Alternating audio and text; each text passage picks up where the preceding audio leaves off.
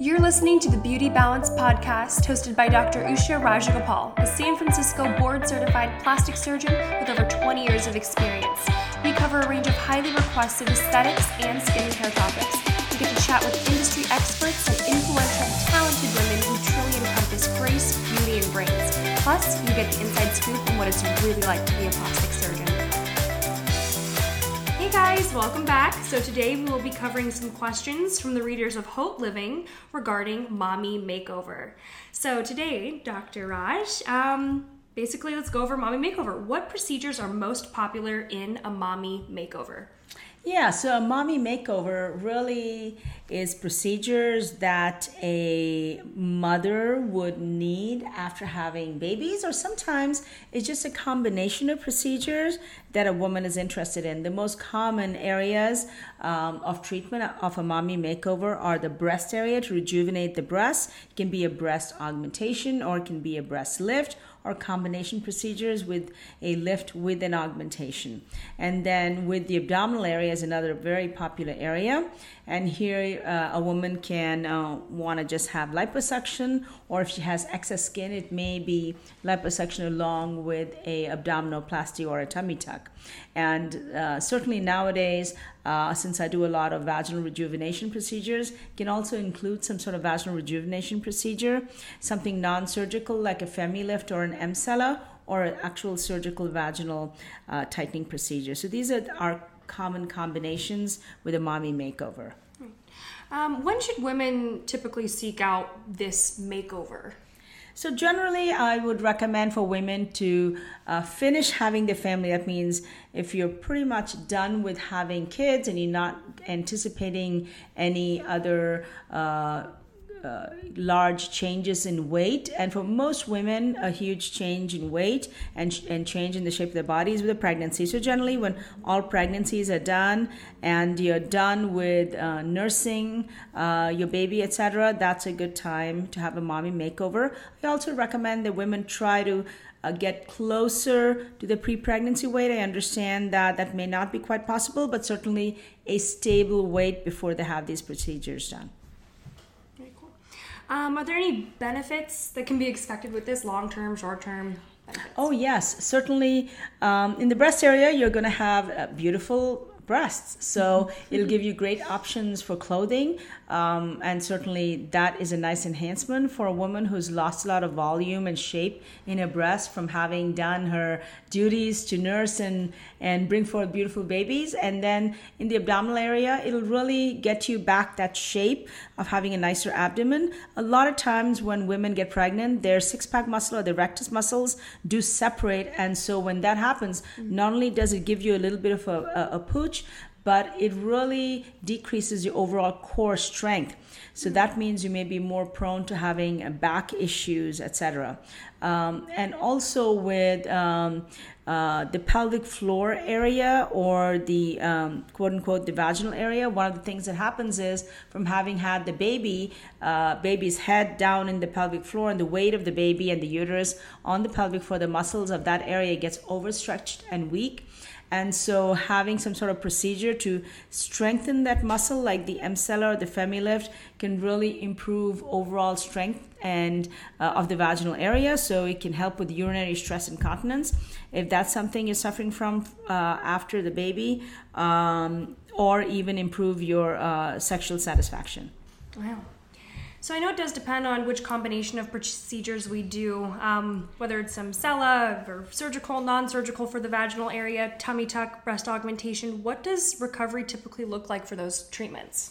Um, so generally, if it's non-surgical, the recovery is basically no recovery. You can go back to pretty much all activities.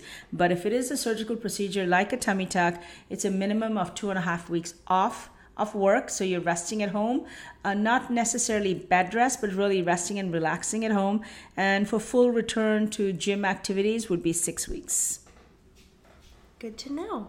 Um, and last question How do you know if a surgeon is qualified to take on this package procedure? So, certainly, the most important thing that a surgeon should be evaluating in the patient is if the patient is a good candidate for the surgery in uh, take into consideration again we talked about her health Um, so she needs to be healthy, have no other major medical issues, um, and be of good uh, uh, weight in the sense that she should not be uh, overly heavy still. Um, then she'd be less satisfied with these procedures.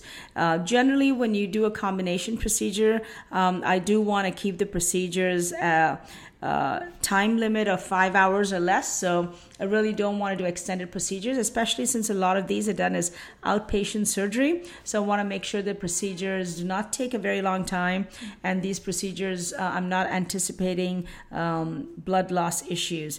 Couple of things you really want to make sure that you go to a board certified plastic surgeon who is well versed in all these procedures and has a lot of training and experience doing these kind of procedures. And with the, with the vaginal area, someone who's trained and is familiar with these procedures. Generally, as with any surgery, uh, the more your surgeon has done of these procedures, uh, the better your outcome is going to be. So those are the things really to look for.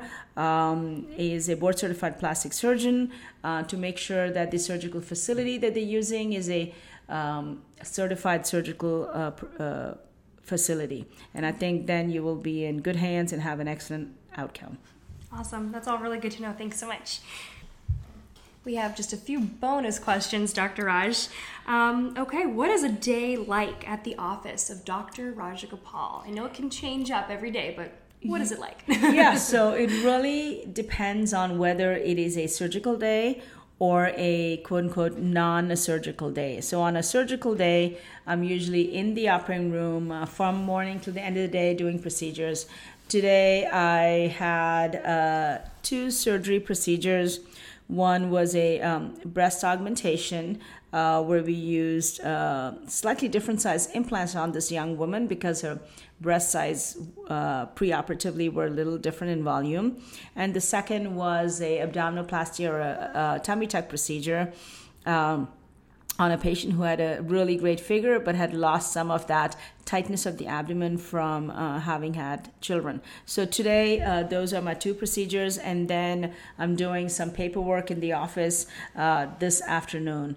Uh, and if it's a day where I'm mostly in the office doing uh, doing non-surgical procedures, it's patients every 15 minutes or so, and we're doing lots of fillers, Botox, small laser procedures, uh, etc.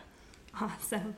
And last but not least, um, plans for the summer. You're probably busy almost every day of the year, but are you taking any time to travel? What are you doing this summer? Uh, yeah, I usually like to take at least a week off in the summer, and it is it's interesting because the summer is the busiest time of the year, so it's hard to take time off. But I can't see not having a vacation this summer. So uh, mm-hmm. this year, it's actually going to be just me and my younger daughter Nina we have planned a really nice trip to go to Portugal. I've never been to Portugal, so uh, we're gonna go to Lisbon. That's a capital. I spend a few days there, and then actually go down to the south of Portugal.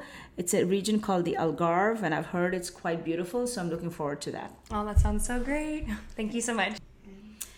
If you have any questions and want to know more about me, you can certainly follow me on Instagram, and my handle is at Dr. Usha Rajagopal. Thank you. Thanks for tuning in to this episode of the Balanced Beauty Podcast with Dr. Usha Rajagopal.